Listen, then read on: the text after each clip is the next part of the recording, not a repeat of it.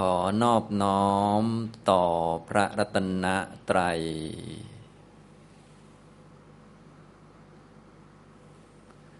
สวัสดีครับท่านผู้สนใจในธรรมะทุกท่าน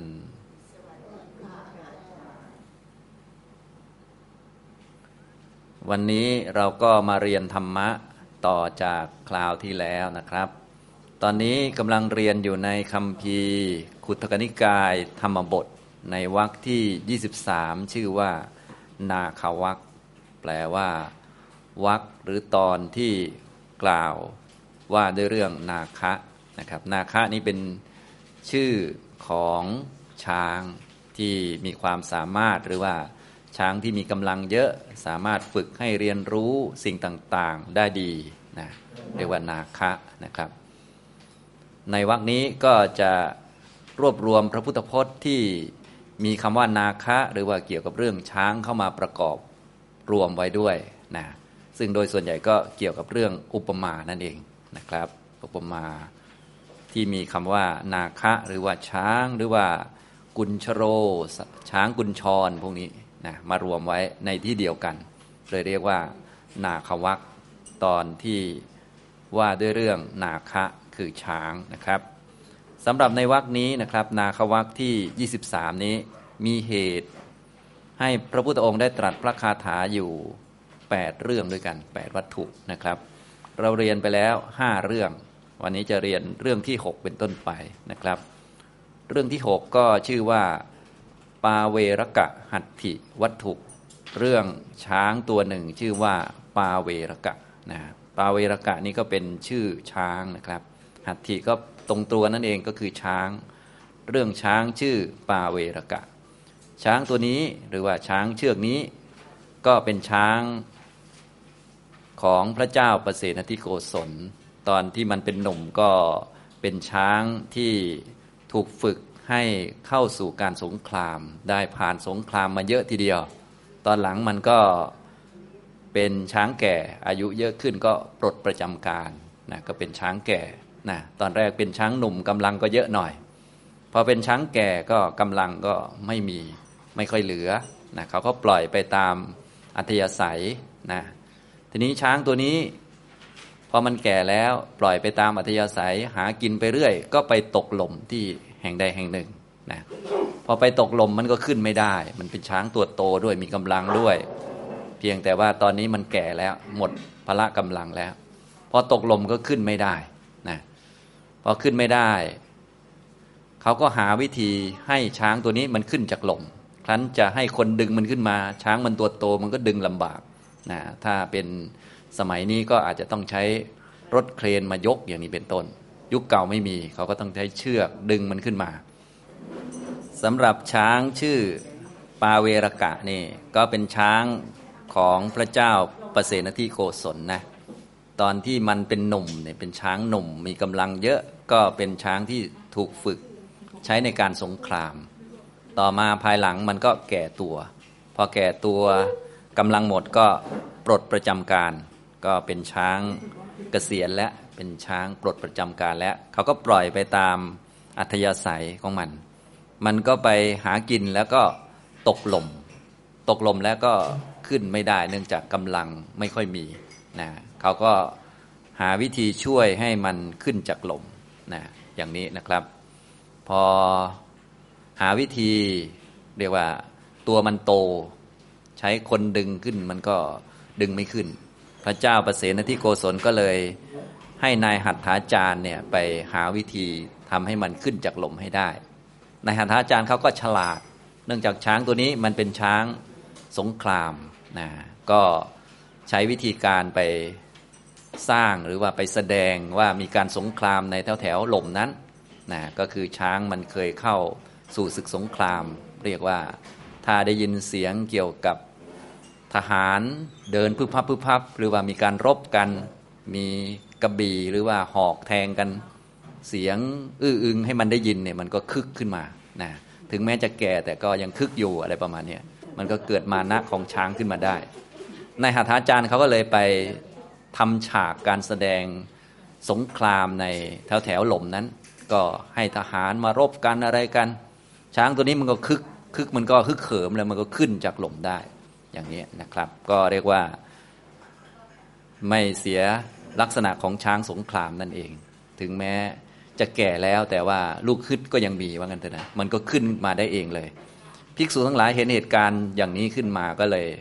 ไปเล่าถวายพระพุทธเจ้า พระพุทธเจ้าก็ได้แสดงพระธรรมเทศนาให้ฟังโดย ให้ภิกษุทำตัวฮึกเหิมแบบช้างนี่แหละ ถึงแม้มันจะแก่เนี่ยนะก็ยังฮึดนะฮึดจนกระทั่งถอนตัวขึ้นจากหล่มได้ ก็คล้ายๆกับอุปมาเหมือนพระภิกษุนี่แหละนะอุปมาเหมือนพระภิกษุเนี่ยเมื่อเข้าสู่การสงคราม พระภิกษุเนี่ยจะเหมือนกับนักรบผู้เข้าสู่การสงครามนะก็ให้ฮึด ฮึดสู้กับกิเลสต่างๆ นานา เพื่อจะถอนตนจากลมคือกิเลสออกมาได้นะพระองค์ก็คงจะเทศยาวเหมือนกันแหละแต่ว่าตัวคาถาที่เป็นบทสรุป หัวข้อธรรมะก็มาอยู่ในหนึ่งคาถาเนี้ยนะก็คือให้เป็นผู้ที่อยู่อย่างไม่ปราศจากสติ แล้วก็ทำตัวหรือว่ามองเห็นความเป็นจริง เหมือนชีวิตเราเนี่ยมันเข้าสู่การสงคราม โดยเฉพาะเป็นพระนี่ก็เหมือนกับนักรบกองหน้าเลย เป็นนักรบที่อยู่แถวหน้าเขานะอย่างพวกเราก็นักรบแถวหลังอาจจะรอลุ้นลุ้นพระนะลุ้นแล้วบางทีก็เออดีใจท่านได้บรรลุนะพระบางองค์ไปบวชแล้ว สู้ไม่ไหวลาสิกขาก็ใจแป้วอย่างนี้เป็นต้น อันนี้นักลุ้นก็จะใจตุ้นตุ้มต่อมต่อมเนาะนะแต่ถ้าที่ถูกก็คือต้องเข้าสู่สงครามด้วยกันทุกคนนั่นแหละนะก็คือลมคือกิเลสเนี่ยนะแล้วก็สงครามที่ เป็นเรื่องทุกข์ในวัฏฏะสงสารเนี่ยก็เหมือนพวกเราต้องเข้าสู่สงครามก็คือต้องสู้กับมันให้ได้นะก็สู้กับความแก่ให้เห็นว่าความแก่เป็นเรื่องธรรมดา ไม่ใช่สู้แบบเอาดาบไปแทงหรือว่าเอาอะไรไปดันมันไม่ให้แก่หรือให้ความแก่มันตายไม่ใช่อย่างนั้น แต่สู้ด้วยปัญญาก็คือด้วยความรู้ด้วยความเข้าใจ แล้วก็ถอนจิตนะก็คือตนนะถอนตนก็คือถอนจิตขึ้นมาจากความแก่ได้นะเพราะว่า ที่จิตมันถอนจากความแก่ไม่ได้ ก็เป็นเพราะว่ามันยังมีกิเลสยึดถืออยู่ ว่าเราเป็นผู้แก่เป็นความแก่ของเราอย่างนี้นะความตายอีกเรื่องอื่นๆอีกนะ พวกเราทุกคนก็เหมือนกันเนาะก็เหมือนเข้าสู่สงครามเลยนะซึ่งอุปมาเรื่องช้างปาเวรกะเนี่ยซึ่งเป็นช้างแก่ก็ใกล้เคียงกับห้องเราเลยนะเนี่ยเพราะห้องเราก็ ตอนเป็นหนุ่มเป็นสาวก็ช้างหนุ่ม ช้างสาวก็อาจจะทำนั่นทำนี่ได้เยอะนะวิ่งวุ่นไปทำกิจการงานเป็นนั่นเป็นนี่ไปเยอะเลยนะครับ ตอนนี้ก็เป็นช้างแก่แล้วนะช้างแก่ก็อย่าทำตัวเป็นหมดประโยชน์งอยเหงาไป เพราะว่ายังติดลมอยู่ ก็ต้องมองให้เห็นถึงว่า เรานี้ก็เหมือนเข้าสู่สงครามแล้วนะก็ต้องฮึดสักหน่อยหนึ่งฮึดสู้นะครับ เข้าสู่สงครามนะก็ความทุกข์นี้ มันก็ไม่ใช่ของเล่นๆนะ มันเป็นสงครามเลยทีเดียว ให้เรามองงั้น เพราะความจริงก็เป็นอย่างนั้นอยู่นะ ถ้ามองเป็นชีวิตเป็นสุข เป็นสบาย เป็นดีเป็นวิเศษมันก็มองผิดอยู่ไม่เห็นความเป็นจริง เป็นสายตาของพวกปุถุชนที่ถูกอวิชชาบังอยู่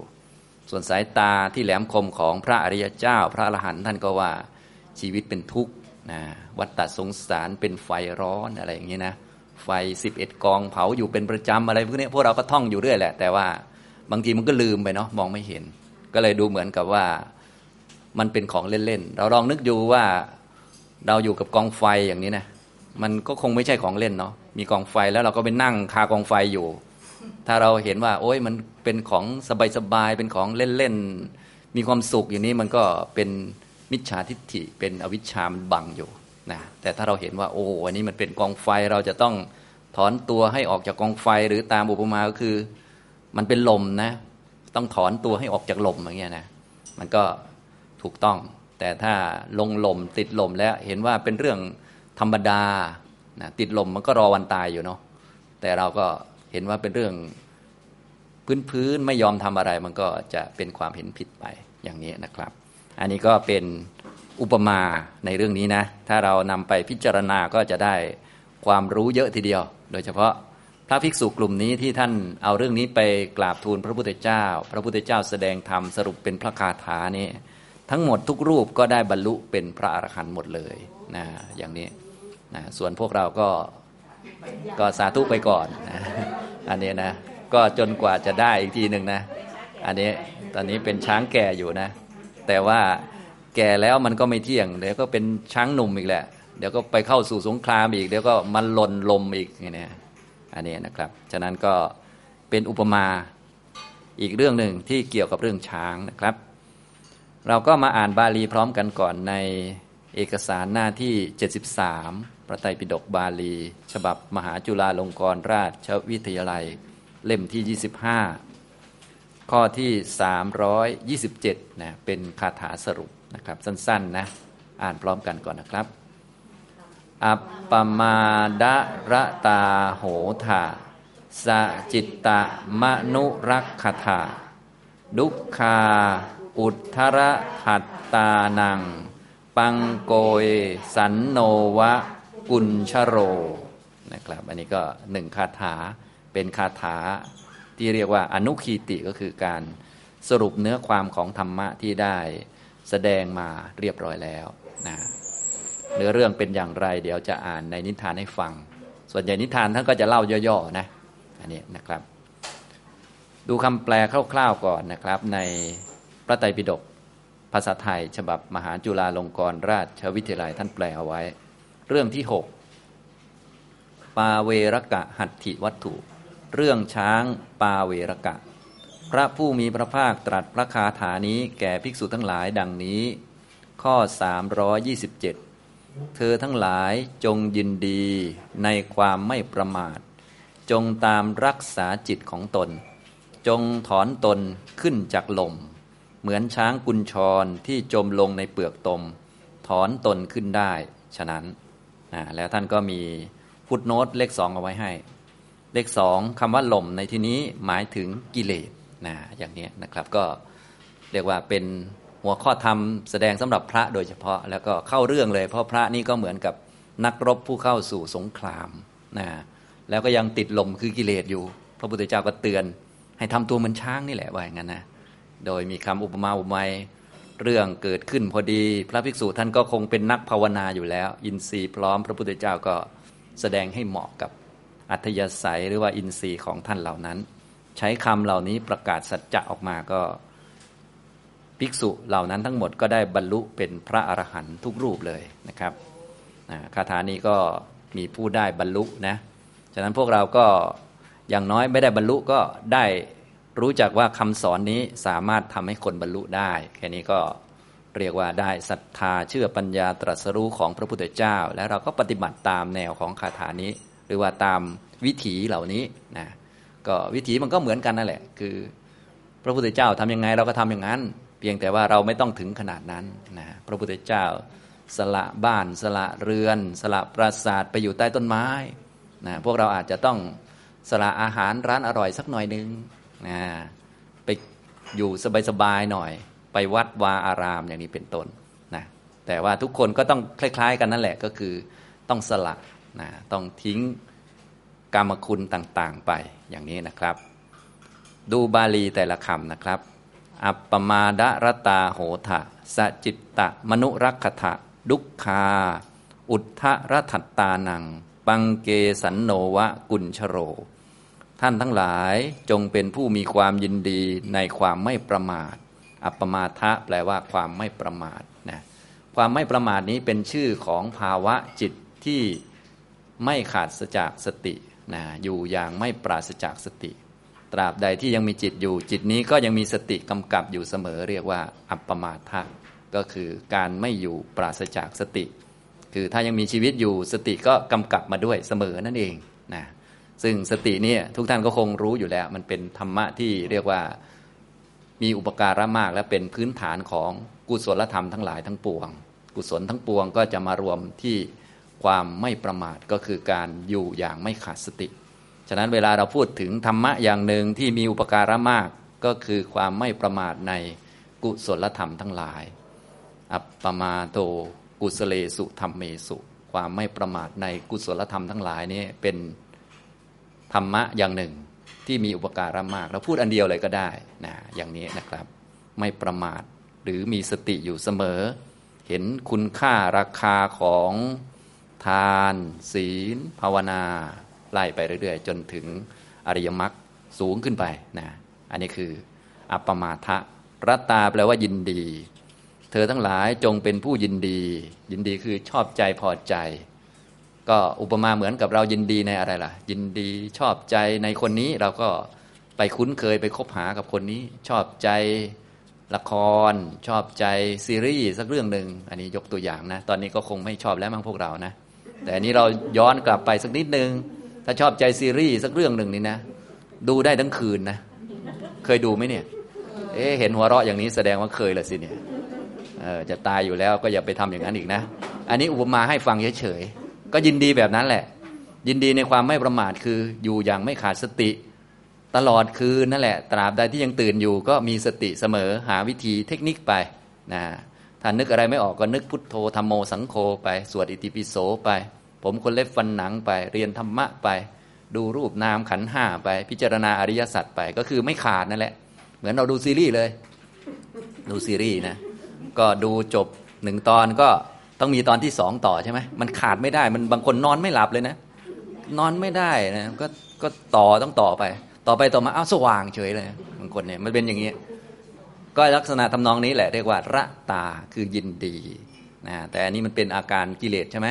เราก็เอาอาการนี้แหละ แต่มาใช้ในฝ่ายธรรมะนะกิเลสกับธรรมะเนี่ยมันต่างกันไม่ใช่ที่อาการนะอาการมันจะคล้ายๆกันเพียงแต่เปลี่ยนอารมณ์เฉยๆกิเลสนั้นมันจะเอาพวกตัณหาพวกกามคุณเป็นอารมณ์ ส่วนทางธรรมะเขาก็จะเอาพระนิพพาน เอาอริยสัจเอาขันห้าเอาทุกข์เป็นอารมณ์แค่นั้นเองมันเปลี่ยนอารมณ์กันเฉยๆนะอย่างนี้แต่อาการติดอาการ อยากต้องการเนี่ยคล้าย ๆ กัน เพียงแต่ว่าสภาวธรรมมันจะต่างกัน เนื่องจากว่าถ้าอยากต้องการในฝ่ายกามคุณ อยากให้ตนได้เสพได้เสวยมีความสุขตลอดกาลนาน อันนี้เป็นตัณหา ถ้าเป็นอยากต้องการที่จะปฏิบัติธรรม อยากมีปัญญาเหมือนพระสารีบุตร อยากมีฤทธิ์เหมือนพระมหาโมคคลานะ อยากเห็นสัจธรรมเหมือนเหล่าพระอริยะ อันนี้ก็จะเป็นฉันทะ ก็เรียกว่า กัตตุกัมยตาฉันทะนะครับ พวกนี้ก็จะก่อให้เกิดความเพียร เพียรไปเรื่อยนะทำตรงนี้นะเวลาที่เราท่องหลักสัมมาวายมะเขาก็เลยให้สร้างฉันทะขึ้นมาก่อน ฉันดังชเนติวายมติทำฉันทะให้เกิดก็คือทำความพอใจเนี่ยรักใคร่เนี่ยรัตตาคือคือความพอใจรักนั่นเองนะถ้าคนรักคนพอใจแล้วยังไงมันก็ทำได้ ฝึกได้อะไรได้ ถึงแม้ตอนนี้จะยังไม่ค่อยมีสติ เขาก็หาวิธีหาลู่ทาง มีสติอย่างนี้แล้วอะต่อต่อยังไงอะนอนยังไม่หลับยังตื่นอยู่ก็หาวิธีที่ทำยังไงจิตของเราจะได้มีสตินะอารมณ์ที่ทำให้มีสติก็มีเยอะแยะนะโดยทั่วไปก็หลักอนุสติ 10 ประการเนี้ก็จะเป็นหลักพื้นฐานในการที่จะทำให้จิตมีสตินะครับ โดยเฉพาะถ้าเป็นพระอริยเจ้าเนี่ยไม่ต้องห่วงว่าท่านจะขาดสติ เพราะว่าท่านจะมีอนุสติหกอยู่เสมอนั่นเองเป็น พื้นฐานทางจิตของพระอริยะก็คืออนุสติหกนะพวกเราก็ทำไว้ก่อนก็ได้ ยังไม่เป็นพระอริยะก็ทำไว้ก่อน เพราะท้ายที่สุดก็ต้องเป็นอย่างนั้น อนุสติหกคงรู้จักเนาะพุทธานุสติธรรมานุสติ สังขานุสติ ศีลานุสติ จาคานุสติ เทวตานุสตินะอนุสติหกนี้เป็นหลักพื้นฐานของเหล่าพระอริยะ ท่านจะต้องมีสิ่งเหล่านี้นะฉะนั้นก็พูดภาษาเราก็คือ อย่าไปห่วงพระอริยะนั่นเอง ห่วงตัวเองไว้ก่อน ส่วนใหญ่พวกเราพอศึกษาธรรมะใหม่ๆ จะชอบห่วง โดยเฉพาะเป็นพระอรหันต์จะอยู่ยังไงอ้าวอีกแล้วนะไม่ต้องห่วงท่านนะแค่ระดับโสดาบันเป็นต้นไปก็ไม่ต้องห่วงแล้วถึงจะประมาทไปบ้าง แต่ว่าในเมื่อจิตของท่านคุ้นเคยกับสิ่งเหล่านี้นะก็ไม่ห่างไกลจากสิ่งเหล่านี้นะอย่างเนี้ยเคยมีพระอริยะ ท่านก็ไปถามเหมือนกัน อย่างเจ้ามหานามะเนี่ยเขาเป็น พระราชานะพระราชาก็มีที่ตั้งแห่งความประมาทเยอะ แต่พอดีว่าท่านเป็นโสดาบันแล้วนะก็มีที่ตั้งแห่งความประมาทหลากหลาย เลยไปถามพระพุทธเจ้าว่า ตอนมาอยู่วัดเนี่ยมาใกล้ชิดกับพระพุทธเจ้าและเหล่าภิกษุสงฆ์นี่กุศลของข้าพระองค์ก็เจริญดีล้วนะ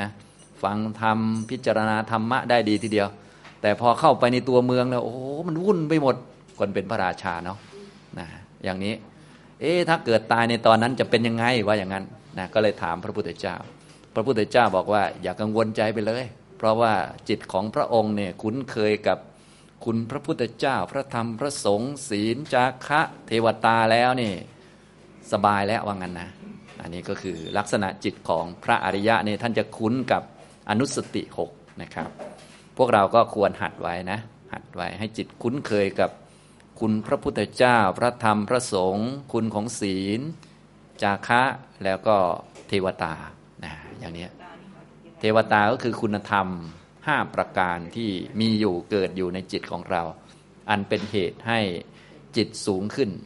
นะยกระดับจิต ถ้ายังต้องเกิดอีกก็เป็นเทวดา เทวดาทั้งหลายที่เกิดในเทวโลกเนี่ยแต่เดิมก็เป็นมนุษย์เหมือนเรานั่นแหละ เขาเกิดด้วยคุณธรรมใด คุณธรรมนั้นก็มีอยู่กับตัวเราด้วย มีอยู่ห้าอย่าง ก็มีศรัทธานะศีล สุตะ จาคะปัญญา อันนี้เรียกว่า คุณธรรมที่ทำให้เป็นเทวดา ถ้าเราระลึกนึกถึงคุณธรรมที่ทำให้เทวเป็นเทวดานี้ก็เรียกว่า เทวตานุสตินะเช่นเรา ศึกษาธรรมะปฏิบัติธรรมะแล้วมีศรัทธานะถ้าเรามีศรัทธาเชื่อปัญญาตรัสรู้ของพระพุทธเจ้า เห็นคาถาใดคาถาหนึ่ง หรือพระสูตรใดพระสูตรหนึ่ง บทบาลีบทใดบทหนึ่งก็มีความมั่นใจว่าเป็นคำสอนที่มาจากการตรัสรู้ และเป็นจริงอย่างนั้นแน่นอน ส่วนเราจะรู้จะไม่รู้จะงงอยู่ก็เรื่องของเรา แต่ว่าคำนั้นเป็นคำที่บอกความเป็นจริง และข้อเท็จจริงอย่างแน่นอนอย่างนี้นะ เป็นคำประกาศสัจจะสี่อย่างแน่นอนอย่างนี้เป็นต้นนะ เรียกว่ามีศรัทธาเชื่อปัญญาตรัสรู้ของพระพุทธเจ้า ด้วยศรัทธานี้นะก็เป็นคุณธรรมอันหนึ่งของเรา ถ้ามีอยู่ในใจเราก็สบายใจได้ว่าไม่ตกต่ำอีกอย่างนี้เป็นต้นนะศรัทธาศีล สุตะจาคะปัญญามีอยู่ อย่างสุตะนี่ก็คือข้อมูล องค์ความรู้ รู้เรื่องขันห้าไหม ถ้ามีความรู้เรื่องขันห้าอยู่ในใจเรานะอายตนะมีเท่าไหร่มีภายในหกภายนอกหกนี่ มันไม่ใช่ความรู้ที่หาได้ง่ายๆ นะ พวกนี้นะบางคนก็บอกเอ๊ะไม่ยากนะอยู่ในหนังสือเอาเราลองคิดดูสิคนในโลกนี้นะมีเจ็ดพันกว่าล้านคนนะมีคนรู้เรื่องอายตนะกี่คนเนี่ยอย่างนี้ถ้าเราคิดอย่างนี้เข้าไปแล้วก็จะเริ่มทราบซึ้งว่า เออนะลูกคึดก็มีเหมือนกันนะ เราก็ใช้ย่อยอะไรประมาณนี้เอออย่างนี้ชาร์จ ชาร์จช้างที่ตกลมอยู่ขึ้นมาได้นะ ชาร์จแล้วก็หมดแบตอีกแล้ว แล้วก็ต้องชาร์จใหม่อีกเรื่อยนะก็ไม่ว่ากันแต่ว่าเราก็ต้องพิจารณาให้เป็น เพราะบางคนเนี่ยก็คิดไกลเกินเอื้อมเกินฝันไปก็อาจจะเรียกว่าหมดพลังใจอย่างนี้เป็นต้น คุณธรรม 5 ประการที่ทำให้เป็นเทวดานะก็คือศรัทธา ศีลสุตะจาคะปัญญานะครับ อันนี้ก็เป็น อนุสติพื้นฐานของพระอริยเจ้า เรียกว่าอนุสติหกนะครับ อนุสติเป็นลักษณะการนึกถึงบ่อยๆและลึกบ่อยๆ ถึงตัวที่เป็นสภาวะคุณธรรม ถ้าเรายังไม่มีคุณธรรมเป็นของตนเองก็ระลึกนึกถึงคุณธรรมที่ทำให้เป็นพระพุทธเจ้า ซึ่งมีผู้มีคุณธรรมอย่างนี้อยู่แล้วนะก็คือพระพุทธเจ้าของเรานั่นเอง เราก็นึกถึงท่านผู้ที่มีคุณธรรมเป็นอรหัง สัมมาสัมพุทโธเนี่ยท่านผู้หนึ่งก็มีอย่างนี้อยู่แล้ว ตามบทอิติปิโสนะพระธรรมพระธรรมที่พระพุทธเจ้าได้ตรัสแสดงเอาไว้แล้วอยู่ในพระไตรปิฎกเนี่ยนะก็เป็นพระปริยัติธรรม ก็มีคุณสมบัติที่สมบูรณ์ถูกต้องแน่นอนตามนั้นอยู่แล้วไม่ผิดเพี้ยน แถมธรรมะที่เกิดขึ้นในจิตของคนเนี่ยไม่ว่าจะเป็นมรรคเป็นผลก็มีคุณในตัวของเขาเอง นะก็คือถ้าเป็นมรรคเนี่ยก็มีความสามารถในการทำลายกิเลสสังโยชน์ต่างๆ ได้ ตามลำดับของมรรคไปนะพระนิพพานก็มีคุณก็คือถ้าใครมีนิพพานเป็นอารมณ์นี่วัฏฏะสงสารจะสิ้นไปหมดไปนะวิญญาณต่างๆ ก็จะถึงความดับสนิทได้ แต่ถ้าไม่มีนิพพานเป็นอารมณ์นี่อะไรมันก็ไม่ดับสนิทมันก็ต้องเวียนว่ายแต่เกิดไปเรื่อย อันนี้เป็นลักษณะพิเศษหรือว่าเป็นคุณสมบัติของธรรมะนะ ระอริยสงฆ์ก็มีคุณสมบัติของท่านนะเป็นผู้สมบูรณ์ด้วยศีล เป็นผู้สมบูรณ์ด้วยทิฏฐิที่เป็นอริยกันตศีล อริยทิฏฐิ เป็นผู้ปฏิบัติดีปฏิบัติชอบเป็นต้นไล่ไปเรื่อยๆ จนถึงเป็นผู้ที่เป็นนาบุญอันยอดเยี่ยมของโลก ไม่มีนาบุญอันอื่นยิ่งไปกว่าอย่างนี้นะนี่เรียกว่าการนึกถึงคุณธรรม การนึกถึงคุณธรรมนี่เรียกว่าอนุสติ มีสติระลึกถึง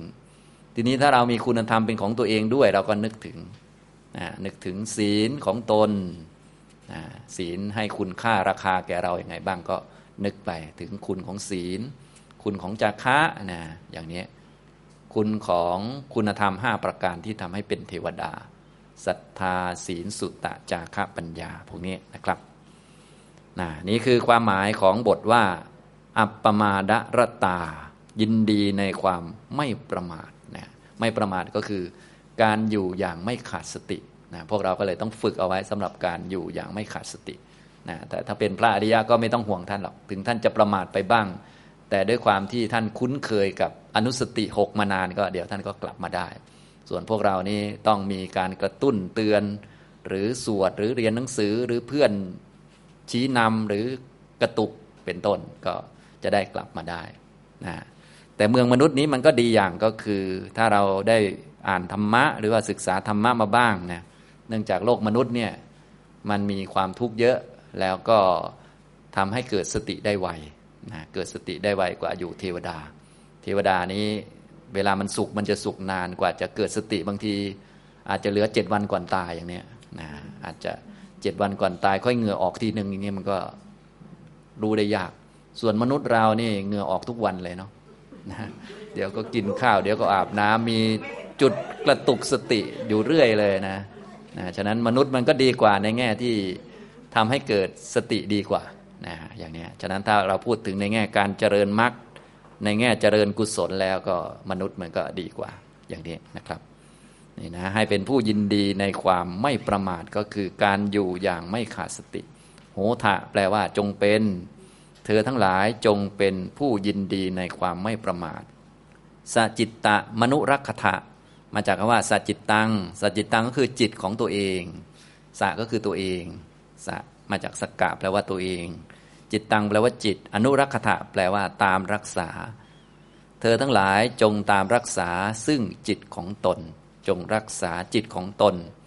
อย่าให้กิเลสมันเข้ามานะการรักษานี่จะมีอยู่สองระดับด้วยกัน เวลารักษาจิตเนี่ยจะรักษาอยู่สองระดับ ระดับที่หนึ่งเรียกว่า สังวระระดับสังวร สังวรก็คือการป้องกันไม่ให้กิเลสภายนอกเข้ามานะเพราะว่าตัวเราเองยังถอนกิเลสได้ไม่หมด ก็คือยังมีเงื่อนไขให้เกิดกิเลสอยู่ เพียงแต่ว่าป้องกันไม่ให้มันเข้ามา โดยอาศัยปาติโมกขสังวระบ้าง อินทรียสังวระบ้าง อาศัยปัญญาพิจารณาเวลาใช้สอยปัจจัย โดยเฉพาะทานอาหารบ้าง อาศัย การตื่นตัวไม่ให้นิวรณ์เข้ามาบ้าง เพราะถ้านิวรณ์เข้ามาเนี่ยนิวรณ์มันเป็นเหตุของอวิชชา ก็ต้องฝึกตัวเองให้ทำชาคริยานุโยคะประกอบความเพียรให้จิตตื่นอยู่เสมอ อย่าให้นิวรณ์มันครอบจิต เพราะถ้านิวรณ์มันครอบจิตปุ๊บมีความรักบ้าง ชังบ้างเข้ามาถึงจิต ก็คือไปมีอารมณ์ร่วมกับมันปุ๊บนี่มันจะโง่ ก็คือเกิดอวิชชาขึ้นมานะก็อวิชชานี่มันก็เป็นของไม่มีตัวตนมันก็มีอาหารนะ มีเหตุมีปัจจัย เหตุปัจจัยของอวิชชาก็คือ นิวรณ์ห้านะฉะนั้นทุกท่านก็ต้องไม่ปล่อยตัวให้นิวรณ์มันทับเอา เพราะว่าถ้านิวรณ์ทับเอาเนี่ยอวิชชามันจะเกิดนะครับ โดยเฉพาะคนที่อายุเยอะแล้วเนี่ยนิวรณ์จะทับได้ไว เนื่องจากร่างกายของเรามันเหนื่อยมันอ่อนมันล้า จิตก็อาศัยอยู่กับร่างกาย คนที่กำลังจิตไม่มั่นคงนี่ ยังแยกกายแยกจิตลำบาก พอแยกกายแยกจิต ลำบากเนี่ย พอกายมันไม่สบายอ่อนระทวย จิตมันก็พลอยอ่อนไปด้วย พอกายป่วยจิตมันก็ป่วยไปด้วย พอกายแก่จิตมันก็เลยเหมือนแก่ไปด้วย แต่จริงๆ จิตมันไม่เกี่ยวนะ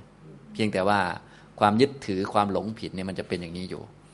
พอเป็นอย่างนี้มันรวมกันอยู่นิวรณ์มันก็จะเข้ามาที่จิตได้นะฉะนั้นเวลาเราแก่แล้วเนี่ยก็เลยต้องลุกเดินบ่อยๆหน่อย ถ้าลุกไม่ไหวก็ต้องค่อยๆลุกนะ ก็ถ้าลุกไม่ไหวทำไง ก็ค่อยๆลุกไงถ้าค่อยๆลุกไม่ไหวก็คลานเอาก็ได้ อย่าไปนอนนิ่งอยู่กับที่นะถ้านอนนิ่งอยู่กับที่นิวรณ์มันจะเข้ามาไงพอนิวรณ์มันเข้ามาเนี่ยเกิดรักเกิดชังหงอยเหงาซึมเศร้าเข้ามา ก็อวิชชามันก็จะเกิด พอวิชาเกิดขึ้นมาก็นั่นแหละ มันก็จะไปดึงพวกสัญญาข้อมูลเก่าๆทั้งหลายขึ้นมา ตอนสาวเคยเป็นอย่างนี้ ตอนเด็กเคยเป็นอย่างนี้ คนนั้นเคยว่าเราว่าอย่างนี้ ลูกเราสอนมันไม่รู้จักฟังอย่างนี้อย่างนี้อ้าวล้วมาแล้วนะก็ขึ้นมาเป็นขบวนทีเดียวนะก็สิ่งที่ขึ้นมาเป็นขบวนทั้งหลายเหล่านั้นนะก็เป็นของที่ไม่มีอยู่จริงหรอกมันมากับสัญญา แต่คนเราในการจะแยกสัญญาออกจากจิตได้มันยากมาก เนื่องจากว่าสัญญาเป็นของละเอียดมันเกิดกับจิตทุกดวงอยู่แล้ว คนเราก็มักจะเชื่อสัญญาเลย ก็ไป มีอารมณ์ร่วมกับมันไปคิดตามปรุงแต่งตามก็ไปกันใหญ่เลยทีเนี้ยนะฉะนั้นคนแก่ๆโดยส่วนมากก็เลย ออกอาการซึมเศร้าเงาง้อยโน่นนี่นั่น อะไรต่อมีอะไรนะอย่างนี้ ฉะนั้นทุกท่านก็อย่าลืมฝึกกันนะ ตอนนี้ก็เป็นอุปมาเหมือนช้างปาเวรกะแล้วตอนนี้นะอันนี้เกิดอาการตกลมอย่างชัดเลย ก็คือตอนแก่นี่ถ้าไม่มีพละกำลังเนี่ยช่วยตัวเองยากนะครับ อนุรักษะแปลว่ารักษาคุ้มครอง ซึ่งจิตของตนนะรักษาแบบที่หนึ่งเรียกว่าแบบสังวรนะครับแบบสังวร แบบสำรวม รักษาแบบที่สองเรียกว่ารักษาแบบปหานะก็คือการละเลยละออกไปเลยถอนให้หมดเลยนะซึ่งการจะถอนให้หมดได้ เราก็ต้องมีคุณธรรมของเรานะซึ่งการละหรือถอนออกไปให้หมดเนี่ยมันจะมีอยู่ห้ารูปแบบด้วยกัน ที่เราทำได้มันจะมีสามรูปแบบ แบบที่หนึ่งก็คือมาทำสมาธิซะเยอะๆทำสมาธิเยอะๆมันก็จะเป็นวิขำพนะประหาร กิเลสมันก็จะไม่เข้ามาในตอนที่จิตสะอาดอยู่ เรียกว่าจิตตวิสุทธิ เรียกว่าวิขำพนะประหารจิตก็สะอาดปลอดโปร่งสบาย แต่ว่าทางพุทธเรานี่ก็บอกว่า อย่าเพิ่งไปดีใจอันนี้นะจิตสะอาดแล้วปลอดโปร่งแล้วเหมือนบรรลุแล้ว ก็ดีแล้วก็ไม่ว่าอะไร ก็เป็นการละแบบหนึ่ง ก็ไม่ว่ากัน ก็มาวิปัสสนาซะวิปัสสนาก็เรียกว่า ตัดทางคะปะหารเนี่ยมากำหนดรู้ รูปนามขันห้ารูปขันเวทนาขัน สัญญาขัน สังขารขัน วิญญาณขันนี่ มันมีเที่ยงนะ มันไม่อยู่ตลอดเลย มาแล้วไปเกิดแล้วดับเนี่ยอันนี้มันก็จะปล่อยวางได้สะดวก แต่ก็ไม่ใช่จุดสำเร็จอีกแหละ ที่ปล่อยที่วางได้อะไรได้เนี่ยยังไม่ใช่จุดสำเร็จอีกเป็นก็เป็นการละแบบตัดทางพระไป สองอันนี้ก็ทำให้อยู่สบายแล้วนั่นเนี่ย จะว่าไปแล้วก็เหมือนปลอดโปร่งสบายแล้ว แต่ว่าทางพุทธเรานี่จะเอาเหนือกว่านี้ด้วย เพราะว่าสองอันนี้มันยังไม่แน่นอนนะก็ต้องมาประกอบมรรคนะประกอบมรรคเราใช้องค์ความรู้ทั้งด้าน สมาธิที่เราฝึกมา วิปัสสนาที่เราฝึกมา องค์ความรู้เรื่องอริยสัจสี่ที่เราฟังมาสัมมาทิฏฐิที่เราศึกษามามาประกอบกัน เพื่อทำมรรคให้สมบูรณ์นะก็จะเป็น สมุติเฉทะประหารอย่างนี้นะครับ สมุติเฉทะประหารนี้จึงจะแน่นอนนะอันนี้นะครับสามประหารไปแล้วนะ วิคัมพนะประหารตัดทางคประหาร ตัวที่สามเรียกว่า สมุติเฉทประหาร อันนี้ก็คือการละด้วยอริยมรรคกิเลสก็จะถูกถอนขึ้นพวกสังโยชน์ทั้งหลายก็จะถูกถอนขึ้น ตามลำดับของมรรคนั้นๆ ซึ่งพวกเราก็ต้องทำมรรคที่หนึ่งก่อนก็คือ โสดาปฏิมรรคจ้องหรือว่า ระบุเจาะจงไปที่การละสักยทิฏฐิวิจิกิจฉาสีลปตะปรามาตอันนี้ก็เป็นการละหรือว่าการรักษาจิตอีกแบบหนึ่ง ที่เรียกว่าไม่ให้กิเลสเข้ามากวนได้นะครับ การรักษาชนิดที่ไม่ให้มันเข้ามากวนได้ แล้วก็เราจะได้ไม่เหนื่อยในการใช้พลังในการที่จะดันมันไว้ ก็เรียกว่าประหารนะถ้าจะเอาแบบสบายก็จะต้องให้ถึงมรรคก็จะได้ปฏิบัติสัตธิประหารละแบบ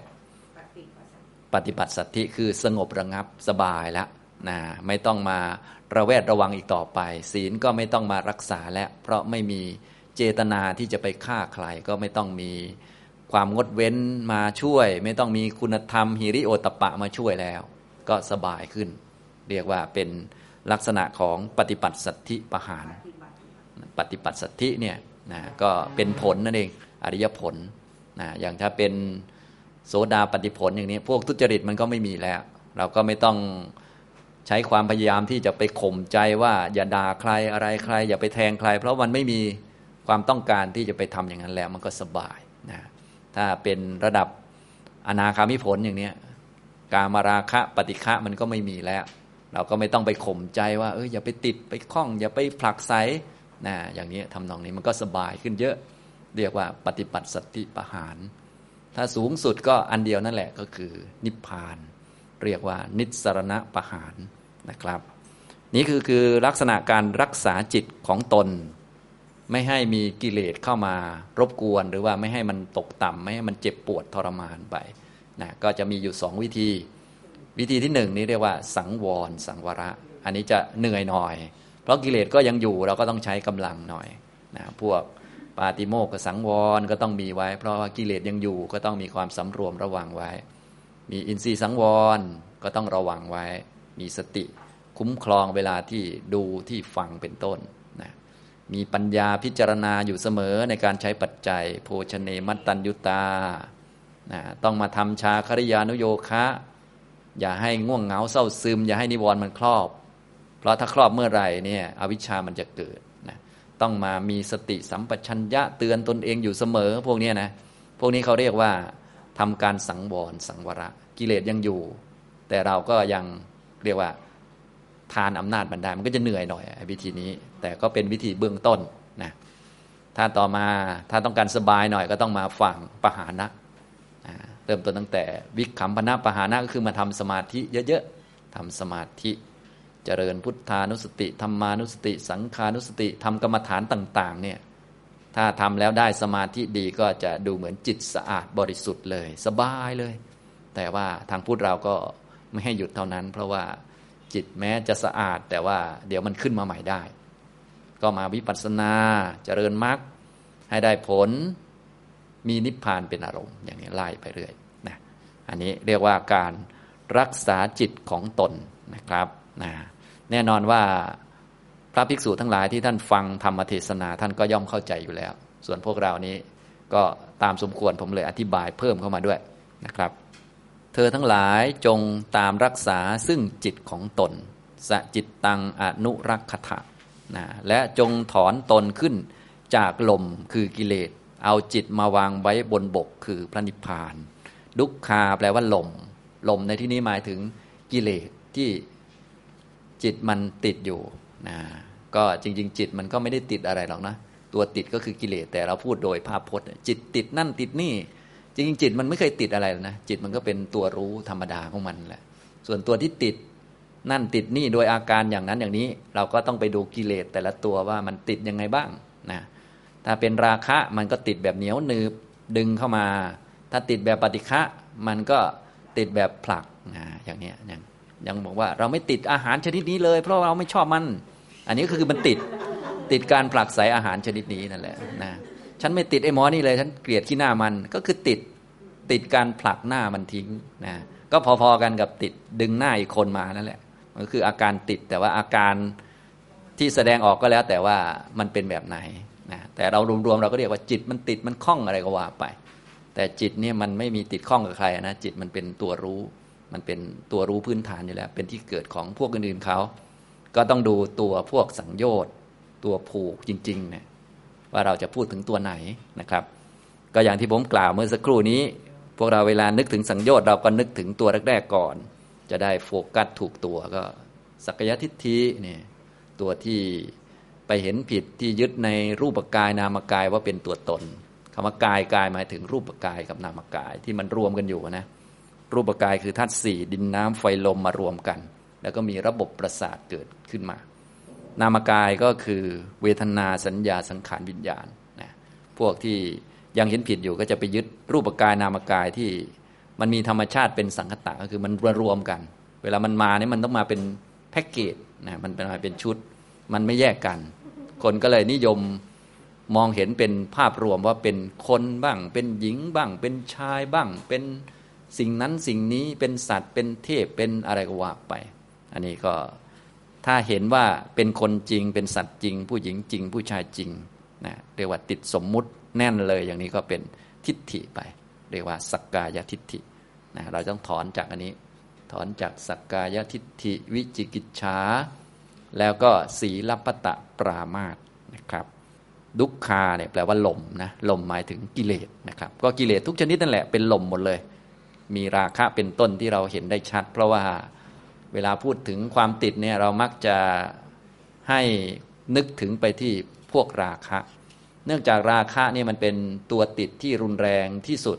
แล้วก็ละยากที่สุดกว่าเขาก็เลย ให้เกียรติไปที่ราคะ เพราะราคะนี้มันติดอยู่กับสุขเวทนานะแล้วก็ที่พวกเราอยู่ได้ อยู่ในโลกนี้ได้ ก็เพราะอันเดียวนี่แหละ ก็คือเพราะโลกมันมี สุขเวทนา ดังที่พระพุทธเจ้าตรัสเอาไว้บอกว่า โลกใบนี้นะในวัฏฏะสงสารเนี่ยมันมีคุณคือมีอัศาทะมีอาทินวะ และมีนิสรณะ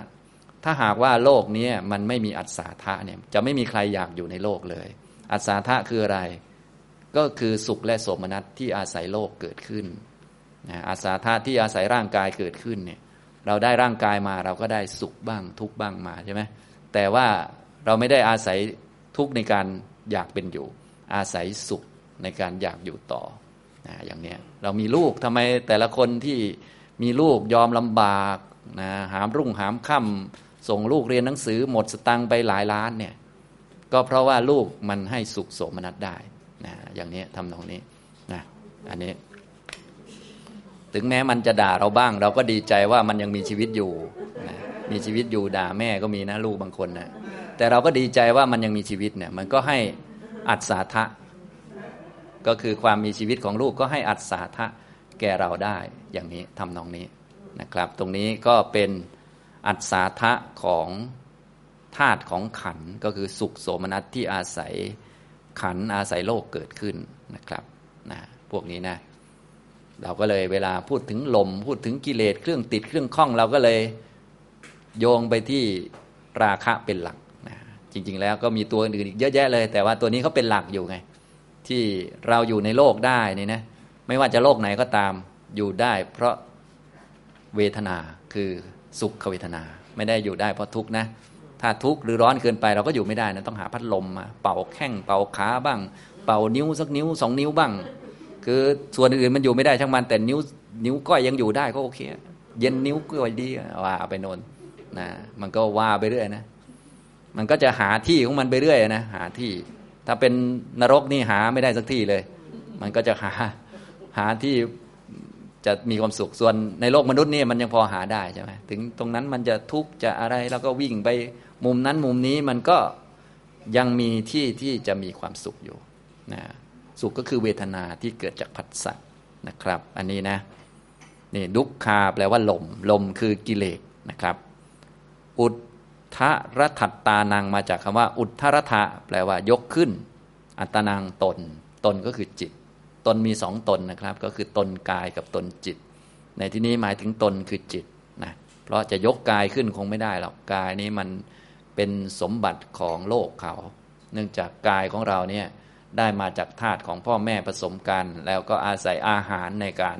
ที่สร้างร่างกายขึ้นมา เรียกว่าเป็นของโลกอยู่แล้วโดยธรรมชาตินะอย่างนี้นะครับ ก็ยกตน อุทธรถะแปลว่า จงยกขึ้นอัตนางซึ่งตนจากลมดุขคาจากลม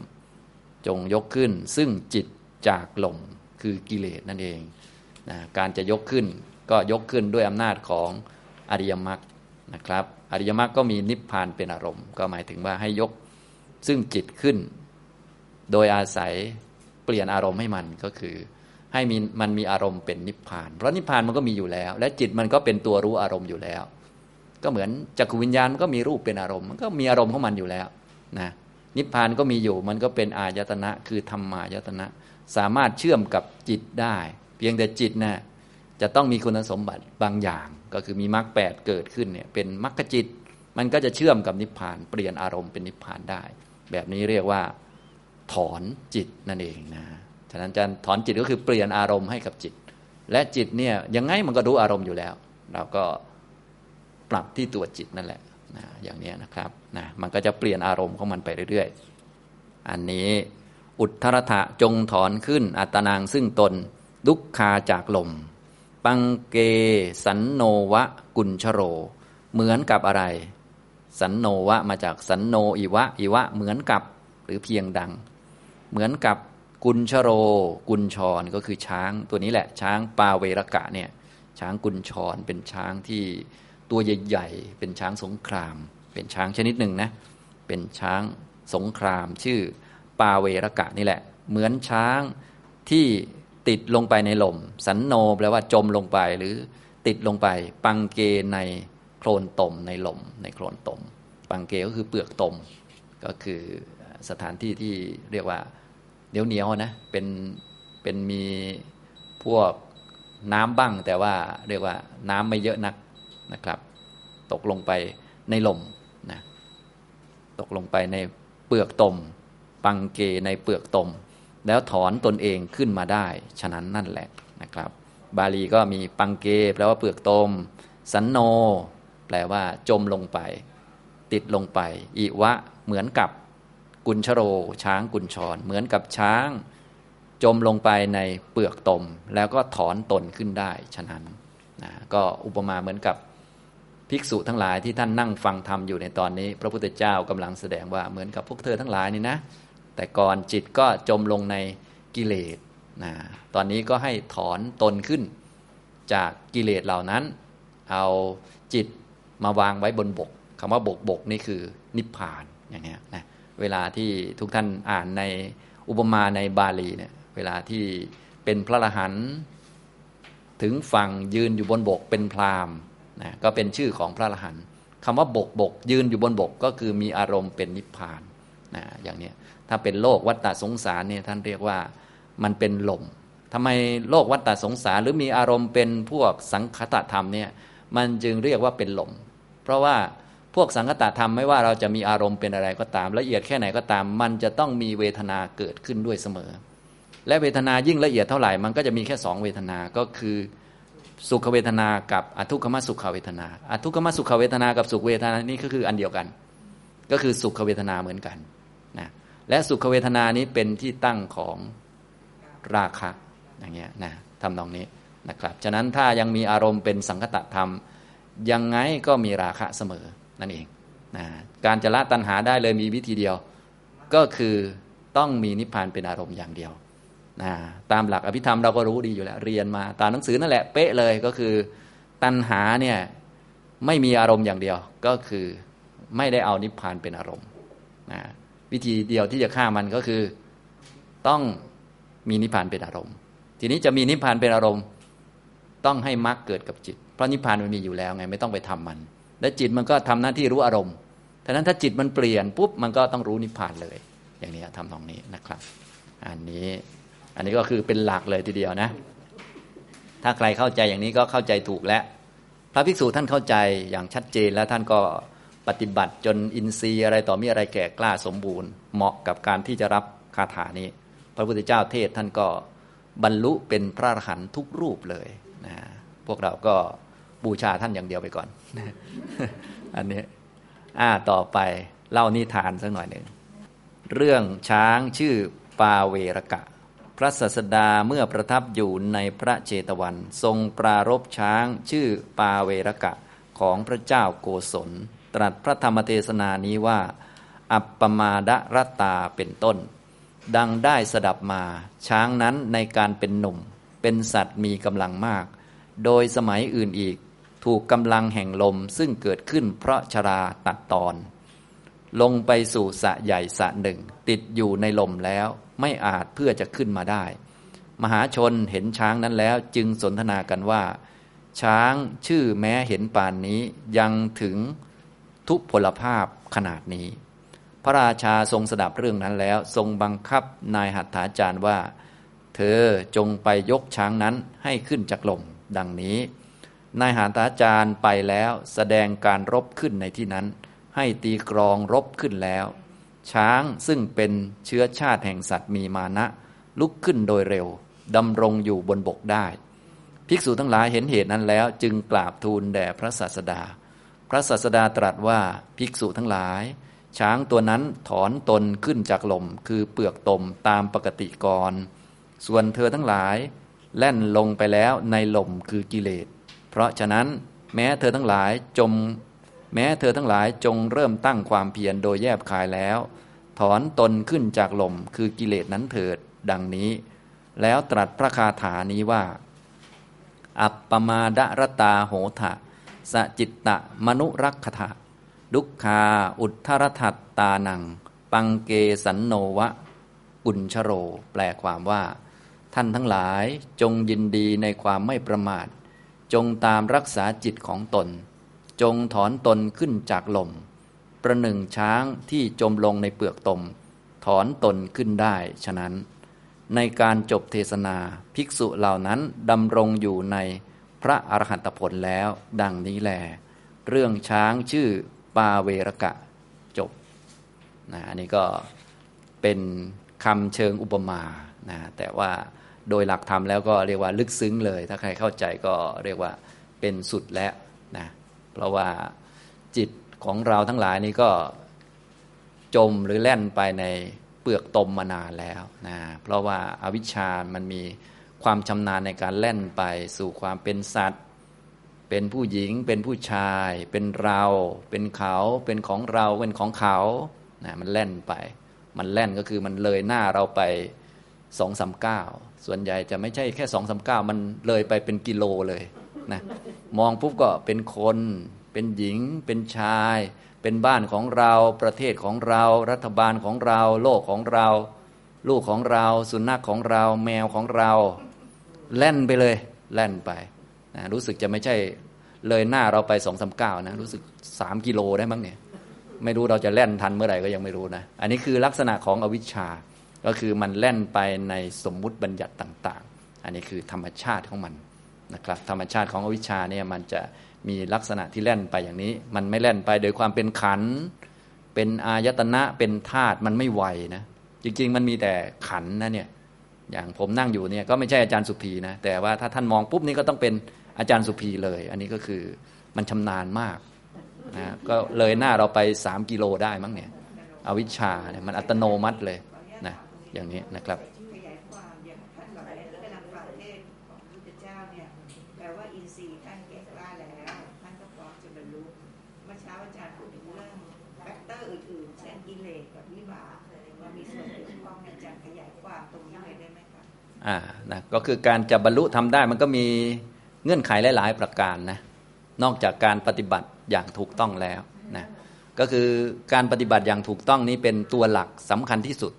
นะเป็น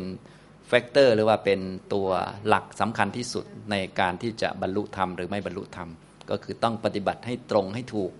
เพราะว่ามันมีข้อปฏิบัติอยู่อันเดียวที่จะทำให้เห็นนิพพานได้ก็คือมรรคแปดจะต้องทำมรรคแปดให้เกิดขึ้นในจิตให้ได้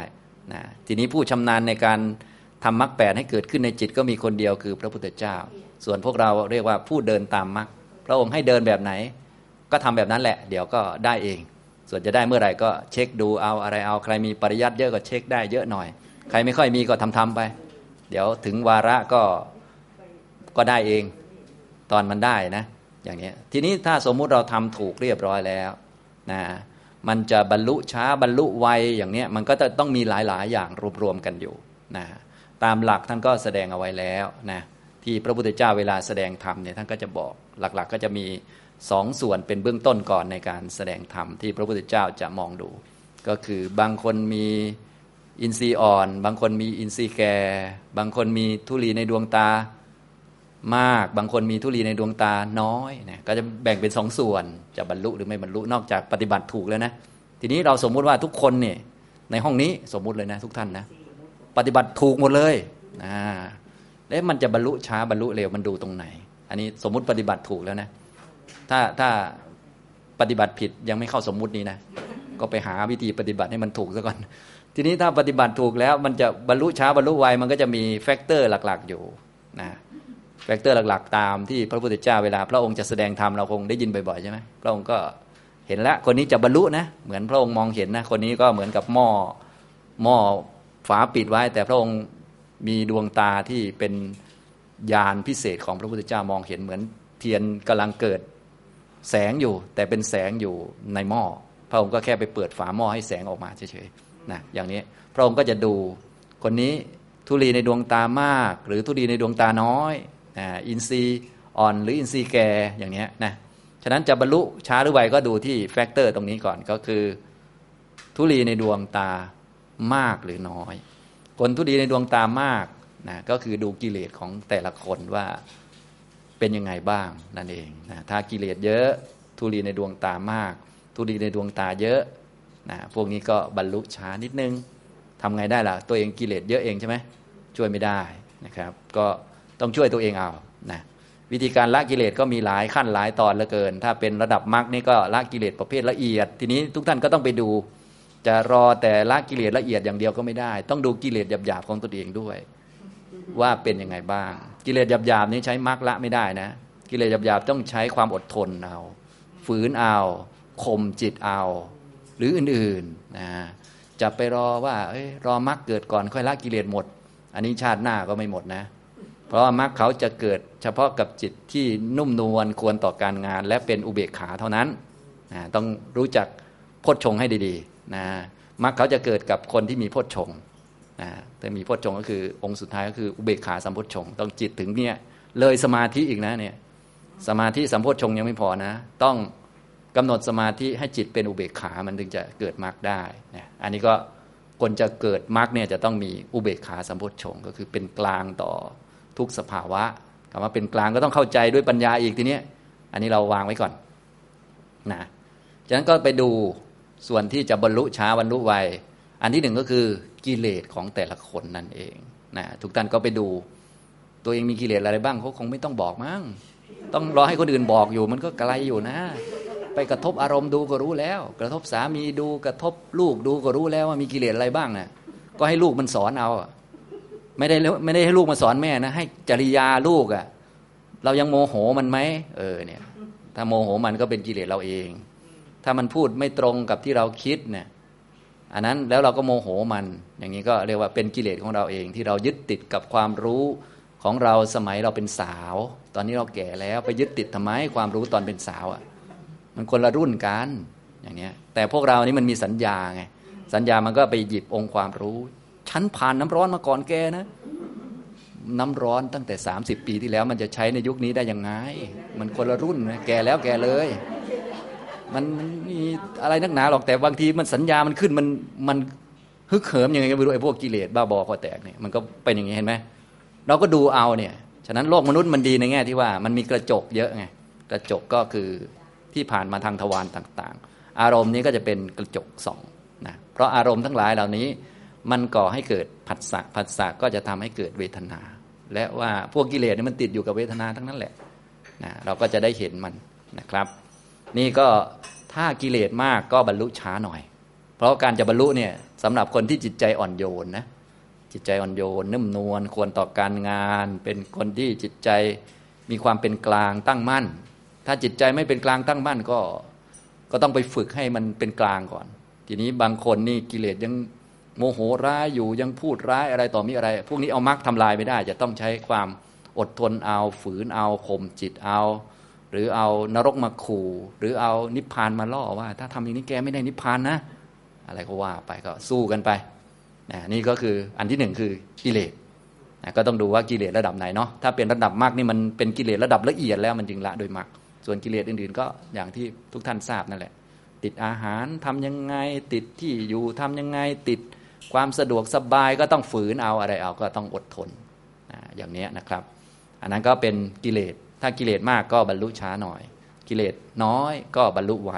อย่างนี้พอเข้าใจไหมครับ ส่วนหนึ่ง ต่อมาส่วนที่สองก็เป็น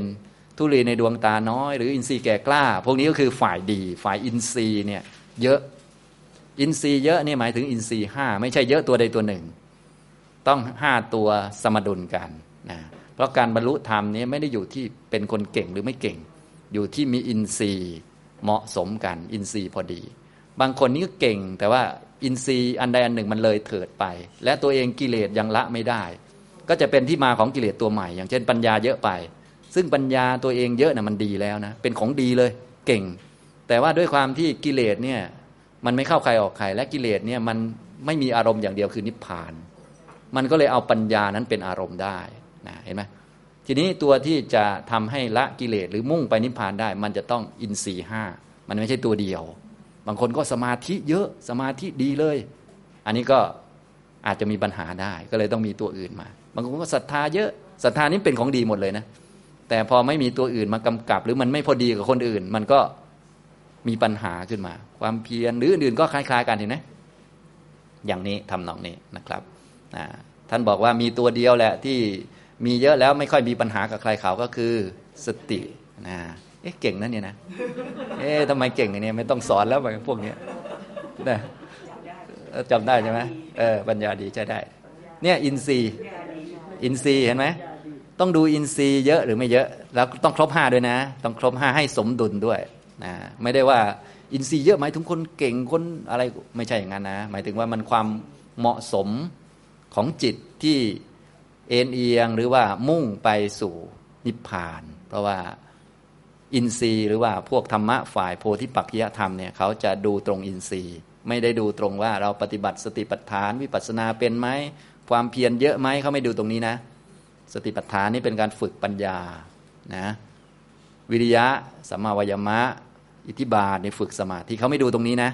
ตรงนี้เป็นเครื่องมือนั่นแหละถูกแล้ว แล้วเราก็ฝึกมาแล้วให้มันลงมาที่อินทรีย์ห้าเพราะอินทรีย์ห้าเนี่ยเป็นตัววัดว่าเรามุ่งไปนิพพานจริงไหมนะฮะ ทำนองนี้ไม่ต้องยิบสองห้าอัน เพราะอินทรีย์ที่เป็นโพธิปักขิยธรรมมันมีแค่ห้าอันเองสัทธินทรีย์วิริยินทรีย์สตินทรีย์สมาธินทรีย์แล้วก็ปัญญินทรีย์มีห้าตัวนี่เป็นเป็นตัวที่จะเป็นตัววัดนะถ้าตัวนี้แบบเยอะมีกำลังก็บรรลุไว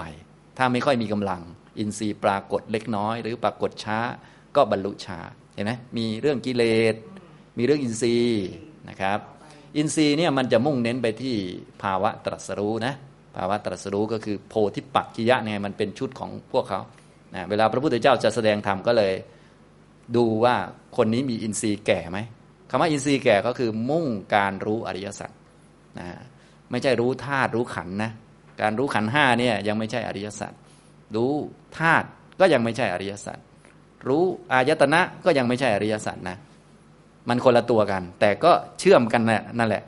อินทรีย์เนี่ยมันจะมุ่งความรู้ไปที่เรื่องอริยสัจเท่านั้นนะอย่างเนี้ยเขาเลยเรียกว่าเป็นพวกมุ่งโพธิโดยเฉพาะส่วนพวกสติปัฏฐานเป็นต้นมันเป็นฝึกปัญญาคล้ายๆ เตรียมการไว้ไง เตรียมการ ซึ่งเรามีปัญญารู้ธาตุรู้ขันมันก็ดีแล้วนะบางคนรู้ขันห้านี่แม้กำหนดแยกแยะนี่รูปขันเวทนาขันสัญญาขันสังขารขันวิญญาณขันเกิดดับเก่งมากเลย แต่ว่าเขาไม่ลงมาที่ การตรัสรู้คือเรื่องสัจธรรมเนี่ยมาไม่มาลงสู่สัจจะเนี่ยปัญญามันก็เป็นปัญญาเหมือนเดิมนะแต่ว่ามันมันยังไม่มารวมกับพรรคพวกเขา เพราะว่าถ้าปัญญามารวมกับพรรคพวกมันจะต้องรู้ว่า พระพุทธเจ้าเนี่ยที่ได้เป็นพระพุทธเจ้าของเราเนี่ยไม่ใช่เพราะเรื่องนี้หรอก พระพุทธเจ้าที่ได้เป็นพระพุทธเจ้าของเราเป็นครูของโลกเนี่ยเป็นเพราะพระองค์เห็นสัจจะสี่แล้วเอาสัจจะสี่มาประกาศ ฉะนั้นพอมีปัญญาเยอะเราก็จะมุ่งไปสู่ เรื่องสัจจะมันก็จะมาศรัทธามันก็จะงับเข้ามานะความเพียรมันก็จะเป็นความเพียรเพื่อจะรู้ชัดในสัจจะไม่ใช่ความเพียรเพื่อรู้ขันเยอะๆไม่ใช่ ไม่ใช่เพื่อรู้อะไรเยอะๆแต่จริงๆมันก็เนื่องกับขันนะนะแต่ว่ามันก็คนละเรื่องกันอยู่นะ แต่ก็เป็นเรื่องเดียวกัน ตกลงมันเรื่องเดียวกันไหมเนี่ยก็อย่างงงก็แล้วกันนะผมอาจจะพูดงงบ้างท่านก็ฟังไม่ให้มันงงก็แล้วกันนะเห็นไหมฉะนั้นระหว่างความรู้อื่นๆ กับความรู้ที่เป็นเรื่องอริยสัจเนี่ย มันจะต่างกัน แต่วันคาบเกี่ยวกันพอเข้าใจไหมมันคาบเกี่ยวกันอยู่นะอย่างนี้มันก็จริง ๆ ก็เรื่องเดียวกัน แต่ว่ารู้ธาตุรู้ขันอย่างเดียว มันไม่เป็นสัจจะไงมันต้องเข้าใจธาตุขันในแบบที่มันต้องเป็นอย่างนั้น ไม่เป็นอื่นจากความเป็นอย่างนั้น มันเป็นสัจธรรม มันเป็นทุกขสัตว์และทุกขสัตว์ก้อนนี้มันมาจากเหตุ ไม่มีเหตุมันมีไม่ได้ มันเป็นสมุทัยนะอย่างเนี้ยที่จะไม่มีธาตุไม่มีขันเหล่านี้ มันก็มีแต่นิพพาน ซึ่งจะแจ้งได้ไม่ใช่ด้วยการเดินไปในโลกใบนี้ แต่ด้วยการทำมรรคให้เกิดขึ้นกับจิต ไม่ได้ไปอยู่ที่ไหน ถ้าทำมรรคให้เกิดขึ้นกับจิตได้ ก็จะเห็นนิพพานเลย ไม่ต้องไปทำอะไรทั้งสิ้นนี่ก็มองลงไปอย่างนี้เรียกว่าปฏิบัติในแบบเพื่อเห็นสัจจะนะถ้าใครแบบมุ่งอย่างนี้โดยเฉพาะเนี่ยก็เรียกว่า อินทรีย์แก่กล้า ถ้าใครไม่ค่อยมุ่งเรื่องพวกนี้ก็อินทรีย์อ่อนอยู่นะทุกท่านก็ลองตรวจดู อินทรีย์แก่กันบ้างหรือยังเนี่ยบางคนเป็นอีแรงอีกาไปเรื่อยนะไปเรื่องอื่นไป บางคนก็อินทรีย์อ่อนก็มาทางนี้บ้างนะนานๆที บางทีอินทรีย์แก่ก็เออทุกเรื่องก็มาทางนี้ ค่อยๆตบเข้ามาทางเรื่องมุ่งไปไม่ว่าจะเรียนหนังสือก็ดีอะไรก็ดีเดินจงกรมนั่งสมาธิก็ดีก็มีวัตถุประสงค์เพื่อเห็นสัจจะโดยเฉพาะเห็นไหมมันมุ่งความมุ่งเนี่ยมันต่างกันเห็นไหมบางคนก็ยังมุ่งเรื่องจิตสงบอยู่ บางคนก็ยังมุ่งเรื่อง เอ้มันเครียดอะ เดินจงกรมหน่อยให้มันสบายขึ้นเห็นไหมเขามุ่งต่างกันนะพอเข้าใจไหมความมุ่งเนี่ยมันไม่เหมือนกัน เพราะอินทรีย์มันต่างกันถ้าต้องการให้เป็นอินทรีย์ห้าจะต้องมุ่งมาที่เห็นสัจจะสี่ถ้าแก่กล้าก็คือโอ้โหเยอะปรากฏชัด ถ้านานๆทีก็อ่อน อินทรีย์แก่กล้าบรรลุไวอินทรีย์อ่อนบรรลุช้านี่พอเข้าใจไหมครับอย่างนี้นะ อันนี้คือตัวหลักนะสองตัว ตัวหลักแท้ๆก็คือ ปฏิบัติถูกต้องตามหลักมรรคแปดทีนี้จะบรรลุช้าบรรลุไวก็ดูกิเลสอันหนึ่งนะจากนั้นทุกท่านที่ยังมีกิเลสก็ไปตรวจสอบดู และให้รู้ว่ามรรคแปดเนี่ยจะละเฉพาะกิเลสละเอียดระดับสังโยชน์เท่านั้น ถ้ากิเลสแรงๆยังมีอยู่ พวกนั้นจะขวางมรรคนะเกิดไม่ได้จะต้องไปเอาธรรมะตัวอื่น ละมันแทน เช่น เราเป็นคนแข็งกระด้างมีมานะ ก็ต้องไปเอาความเคารพมา มาฆ่ามัน นะต้องไปกราบพระบ่อยๆ กราบไปเรื่อยจนหลังพังไปเลย ให้มันเคารพอ่ามันขัดเกลาอยู่แล้ว แต่ว่าโดยโดยลักษณะของมรรคเนี่ยมันจะละกิเลสละเอียดนะโดยลักษณะมัน เขาจึงให้ธรรมะตัวอื่นมาไว้สำหรับขัดกิเลสระดับหยาบๆด้วยนะระดับศีลระดับอะไรต่อมีอะไร ให้กฎระเบียบมาฝึกฝืนกิเลสหัดต่างๆนะให้มันเหลือแต่อันละเอียดละเอียด ให้มันรวมเข้ามาไงไม่ให้มันกระจายนะครับ ถ้ากิเลสถ้ามันเรียกว่ามันกระจายอยู่ไม่ควบคุมด้วยกายวาจาให้เรียบร้อย มันก็กระจายตัวเยอะไปนะอย่างนี้นะครับ บางทีไปล่วงละเมิดอยู่อะไรอยู่ มันก็ก็คงระดับสมาธิก็คงไม่ได้ เพราะมันละเมิดอยู่ใช่ไหมก็ต้องใช้ศีลมากันการละเมิดก่อนนะพอใช้ศีลในการกันละเมิดเรียบร้อยแล้ว ก็ต้องมาทำสมาธิ เพราะว่า ถ้ากันละเมิดได้แล้ว แต่ยังง่วงเงาเฮานอนเศร้าซึมอวิชามันก็ไปกินหมดอีกใช่ไหมก็ต้องมาทำสมาธิเพื่อให้มันหมดนิวรณ์มันจึงจะมาเจริญมรรคเพื่อที่จะละกิเลสประเภทอันที่มันละเอียดได้เห็นไหมมันหลายชั้นอยู่นะแต่จริง ๆ อย่างที่บอกอะรวมๆมันก็อันเดียวกันแหละ แต่ว่าอันนี้เวลาเราพูดเป็นขั้นๆนะมันก็จะเหมือนเป็นตอนๆมานะครับ อันนี้นะเป็นหลักนะ ส่วนอีกอันหนึ่งที่ไม่เป็นหลักอะไรแต่ก็มีผล แล้วก็ทำอะไรมันไม่ได้ด้วยก็คือพวกวิบากนะครับ พวกวิบากนี่ต้องเงียนหน้ายอมรับชะตากรรมอย่างเดียวนะบางคนก็ปฏิบัติถูกแล้ว กิเลสก็น้อยแล้ว อินทรีย์ก็แก่กล้าแล้ว แต่ก็ไม่บรรลุสักทีก็ให้บอกตัวเองว่าให้เดินอยู่ในมรรคก็พอ เดี๋ยวถึงวาระมันก็บรรลุของมัน เมื่อหมดตัวขัดขวางแล้วอย่างนี้เป็นต้น อย่างที่เคยเล่าให้ฟังนะ ก็ยกตัวอย่างเอาสูงสุดเลย อย่างเช่น พระพุทธเจ้าของเราเนี่ย ระพุทธเจ้าของเราในตอนที่ท่านบำเพ็ญบารมีอยู่เป็นโพธิสัตว์นะนะเพื่อนก็มาบอกอะเพื่อนไปเฝ้าพระพุทธเจ้ากัน พระพุทธเจ้าท่านรู้ทุกอย่างเลยนะท่านตรัสรู้รู้ทุกสิ่งทุกอย่างในโลกนี้และโลกหน้าท่านรู้หมด คนมาจากเหตุปัจจัยอะไรเทพมาจากเหตุปัจจัยอะไรเนี่ยท่านรู้หมดเพื่อนมาโฆษณา บอกคุณของพระพุทธเจ้าว่าท่านรู้ทุกอย่างนะมาชวนมาชวน พระพุทธเจ้าของเราซึ่งเป็นโพธิสัตว์นั่นแหละบอกว่า เฮ้ยคนอะไรจะไปรู้ทุกอย่างเป็นไปได้ไง พูดเท่านี้ประโยคเนี้ยบำเพ็ญอยู่หกปีนะที่เราได้ได้ข่าวนะที่เราได้ข่าวมาในหนังสือนะทีนี้พวกเราพูดอะไรไปบ้างเนี่ยยิ้มหน้ารับชะตากรรมไปเถอะ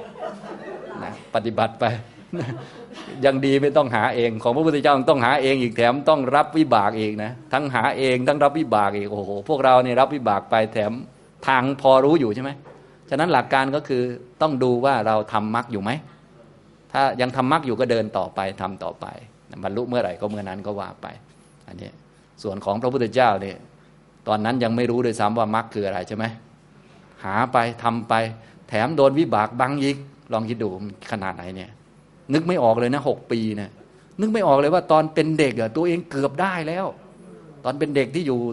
ใต้ต้นว่าเนะ่ย เพิ่งมานึกออกตอนหกปีให้หลังเนี่ย อุ้ย ตอนนั้นเราเกือบได้แล้วนี่เอ้ยแล้วทำไมเราไม่เอาตรงนั้นต่อล่ะมันมาหาคนอื่นทำไม อย่างนี้นะเพิ่งนึกออกทำไมเพิ่งนึกออกไอ้ไอ้ไอ้ไอ้ไอ้ประโยคเมื่อกี้ประโยคเมื่อกี้บังไว้นะผมก็เลยถามทุกท่านว่า ท่านพูดไปกี่ประโยคแล้ว เอาแค่ชาตินี้นะอันนี้ ถ้าเป็นวิบากก็เลยต้องก้มหน้ารับชะตากรรมไป สรุปแล้วพวกเราก็ไม่ต้องคิดมากหรอกนะก็ก็ดูตามมรรคแล้วก็เจริญมรรคไป และกิเลสก็มีกิเลสอันไหน รู้ตัวเองแล้วก็ขัดเกลาไปนะก็คือธรรมะท่านสอนไว้เยอะแยะนะก็เอาธรรมะเหล่านั้นมาขัดไปเรื่อยๆเกลาไปเรื่อยๆ แล้วก็เจริญมรรคไปอย่างนี้นะครับ